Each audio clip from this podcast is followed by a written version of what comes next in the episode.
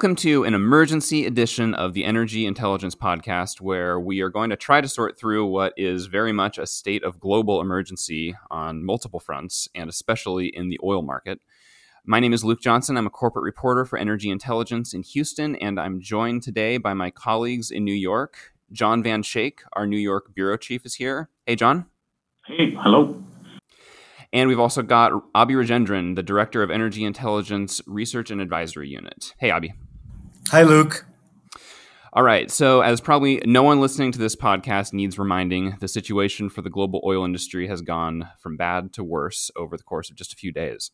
Uh, the coronavirus that is spreading rapidly around the world has already caused significant economic destruction and basically wiped out any hopes of meaningful demand growth for crude in 2020. And then on Friday, talks between OPEC and Russia collapsed, removing any near term hope for oil price support. Now, of course, over the weekend, Saudi Arabia launched what can only be described as an aggressive price war against Russia, and crude is as low as it's been since 2016 and could very well fall lower as fears of a recession continue to grow. So, John, that is a lot to dis- digest. Um, and at the risk of sounding too alarmist, how bad is this and how much worse can it get? Well, it was pretty bad, of course. Uh, overnight, prices fell to twenty-seven dollar, twenty-seven uh, dollar barrel for uh, for WTI. And what you're seeing is there's simply lots of supply coming to market. That's the Saudi threat, um, and there's uh, demand tanking because of the virus. So nobody really knows what this, this is going to end up. So yeah, expect a lot more tumult going forward. Mm. Okay, well, Abhi, do we have a sense yet as to how this is going to affect our assumptions and projections for production growth in 2020? Um, now that both the Saudis and the Russians look poised to just kind of open the taps. Luke, I think you mean um, uh, U.S. production growth, right? Uh, well, yeah, but I guess just the global supply in general. Yeah, no, it's a good question, and and you know, I mean, obviously, global supply was kind of dominated by by by the U.S. picture, right? So, um, so we've kind of crunched a couple of different scenarios. Um, you know, high level, the important thing to keep in mind is that you know, in our view, this is effectively kind of the end of U.S. supply growth, um, obviously led by shale, and you know, we assume that it's going to peak you know somewhere around this 13 million barrel a day ballpark um, at some point here in the next couple of months. Um, and over the next sort of three to six months, it's going to be you know sort of fading into into decline. Um, you know how steep does that decline get? Uh, is you know is going to be a function of you know how low the prices go and how long they stay there, um, which you know which is obviously a macro question. But you know we've kind of bookended our numbers as you know if things are mild and you know the you know the virus impact kind of you know comes and and, and, the macro uh, environment you know picks up later in the second half that you know we should be able to sort of keep the declines next year for for us um, down to about 200000 barrels a day. Uh, but if things stay bad and get worse and and and and we have a full kind of macro and demand shock um, it's not really that hard to get a get a million barrel a day um, you know supply decline uh, looking to 2021 um, and you can even paint the case that it could get even steeper than that. So those are some of the kind of the, the bookend scenarios that that that we're thinking about. Um, you also asked about other sources of production. Look, I mean, a lot of the kind of the other non-OPEC sources are you know longer lead life projects. Um, like the Guyanas and the Norways and the Brazils of the world. So, you know, over the near term, they're not going to see the same sort of uh, price sensitivity.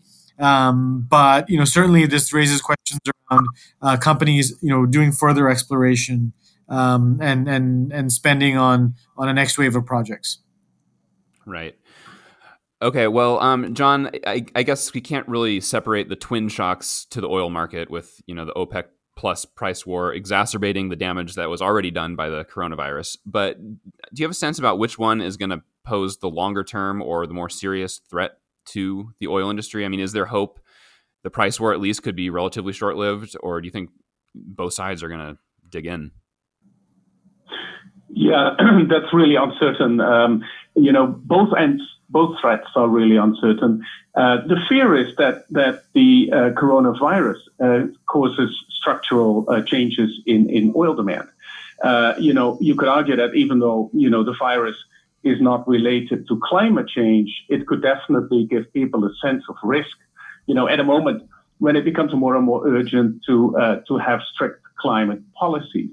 Uh, and the virus might ultimately also, you know, uh, arguably show that uh, uh, air travel is pretty fragile, um, and, and, and and that oil demand is is pretty fragile. You know, people might uh, decide to to not again go on a plane. Uh, business travel might might decline. So on the demand side, lots of uncertainties. On the supply side, likewise, um, it's unclear how the the Saudis plan to go forward. Uh, the expectation is, though, that uh, they will give uh, more clarity on what they plan to do in the coming days. And Luke, can, if I can, if I can add something to that, especially on the demand side, you know, I think, you know, part of the issue, as John said, um, is things are uncertain, and and, and everyone is is, is sort of, uh, you know, still crunching numbers, looking back, right, not looking ahead. You know, a month ago or even a couple of weeks ago, we were mainly focused on China. Um, you know, now that's spread to Italy and a couple of other places, and you know, and and, and the, the broader spread, um, you know, could could certainly shock you know the whole eurozone. Um, and and you know, it's still really early days engaging the impact in the U.S., which is the largest economy. You know, and so you know, as John mentioned, if we go, you know, for you know a couple of weeks or a couple of months into a large scale, you know, telecommuting and you know e-learning environment that can be, you know, especially in the U.S., that can have a huge shock. And I think that's, you know, that, that is, you know, a huge uncertainty out there for for oil prices, um, you know, and broader markets. Mm. I guess uh, taking a step back, uh, why? I mean, do we even know? I mean, why are Saudi Arabia and Russia doing this right now? I mean, presumably with the full knowledge that both economies could be devastated with a prolonged standoff and global demand tanking. Well, yeah, the, the Russians did not agree to the Saudi demand to cut uh, uh, a half million barrels a day for the non-OPEC group. And so the Russians then uh, decided, okay, um, you know, enough is enough. Um, we do not want to cut. The Saudis said, you know, we have not been really friends over the past three years uh, anyway, because, you know, you, we have been cutting 850,000 barrels a day since the end of 2016 well, the Russians actually effectively, you know, have produced more oil since 2016, and that is when you know the uh, their their alliance started. So, over the past few years, uh, the Russians got away with a lot of uh, you know naughty compliance behavior, and I think the Saudis at one point said enough is enough. Uh, we're not taking this anymore. And of course, there were the uncertainties about demand anyway, and if you don't shoulder it together, why even be together? Hmm. I think just one one thing to add to that, right? And and I think this kind of comes back to the demand uncertainty. Um, you know, I think you know going into this OPEC meeting, and this is something that we flagged as a risk. Um, you know, the, it, it, the the different parties were just not very well prepared for how serious the the actual economic and, and oil demand impact from coronavirus could be. And I think you know, uh, you know, as the as the week and the meetings progressed you know the, the kind of the, the panic and the fear kind of set in more on the Saudi side, and it just did not on the Russian side. Um, you know they just they just don't see this as as big a deal as it clearly obviously is. You know given the the you know the, the wide scale market impact that it's having. You know not just for oil but you know across you know different risk assets. Um, so I think you know that fundamentally was was an issue last week. You know, and I don't think that necessarily got resolved just in the next couple in the last couple of days is there a sense that this could actually end up in the long term sort of benefiting um, either of those uh, you know oil sectors saudi or or russia's if this has a major impact on us producers? Yeah no i mean it you know it, it's a good question. I mean i think you know the scenarios that i kind of laid out earlier from you know in terms of the the the impact um, on shale um, i mean look in our view is that you know this the the primary motivation or or the reason for why things fell apart you know were not necessarily directed at the US specifically. The US was kind of more um, collateral damage from you know from the breakdown right um, but but the collateral damage has, has happened and so you know it, it's kind of a convenient thing especially from the Russian perspective to say hey you know we spent all this money for years um, you know building up our reserves and our project pipeline you know, let's let this thing kind of ride out for a little while. Um, you know, push the U.S. supply curve into uh, supply base into decline, um, and that'll be a good thing for for our oil companies. Um, you know, out a couple of years, um, and it's you know it's kind of a you know I don't think this is the view that is is motivating the behavior from the Saudi perspective. But again, it's you know it's kind of a you know a second derivative uh, consequence, right? That you know Aramco's IPO'd. You know everyone was sort of saying, okay, you know shale growth's here for a while um, you know, Aramco, you know, valuation has, you know, has a limit. Um, but suddenly, if shale starts declining um, and that that gains steam, the the call on OPEC supply, you know, led by um, by Saudi production, will actually you know start to increase over the next couple of years. Um, and I think that's you know that that's kind of an interesting um, dynamic to look out for, where things could actually be quite positive for the for the oil price uh, over the medium term, you know, even though things look quite bleak today. Yeah, and you could even argue, if I can add, that in the short term, it might help stave off a recession. Or if there is a recession, it might make it uh, more slow because of the low oil price. So, and that might then uh, uh, help to rebound oil demand going into the second half. So we expect oil demand to uh, to pick up uh, uh, seasonally as as it did before. The, the virus will potentially just from a weather perspective end in six to eight weeks. You could argue uh, when it's hot enough for the virus no longer to spread, um, and then with low oil prices. Uh, you would expect oil demand to, uh, to to pick up faster than perhaps if oil prices would have been at, at regular levels. But it depends uh, what the Saudis are going to do after April. Uh, so the, the, April loading prices are six to eight dollars lower. That caused the, the fall in oil prices. If they continue doing this in, in May and June, you might uh, see a, a, big kickstart of, of oil demand. Hmm. All right. Well, there is lots to talk about on this. Um, I think we'll save the corporate angle for another podcast. Um, and we did talk about um, the coronavirus specifically and how it's impacting um, crude demand and refined product demand uh, in a previous podcast. So I'd urge listeners to go back to that um, for some of our thoughts there. But just to wrap up with OPEC here, um, what do the events of the last few days tell us about the role of OPEC and its alliance with Russia? And I mean, is this a sustainable partnership?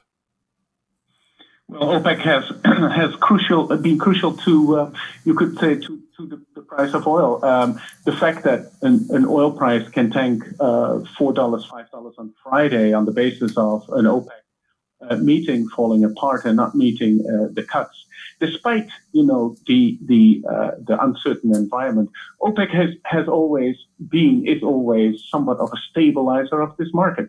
Uh, it might not take enough oil off of this market, but at least it's there to help uh, rebalancing uh, the balances.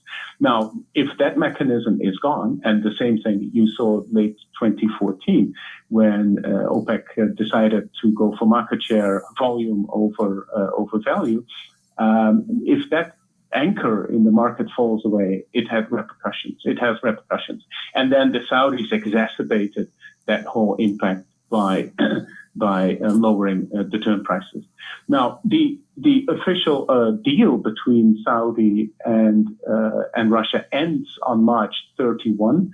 So, if they want to save the deal, they have to talk over the next couple of weeks very intensively and and figure out a way to uh, to save the deal, to save face, and to move forward.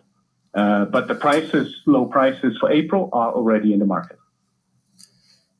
Yeah, and I think just just one thing to add to that real quick. I mean, I think it's it's you know it, it, it's really difficult to, to call it. I mean, I think you know it, it's certainly the the higher likelihood at, at the moment is for a, kind of a near term standoff.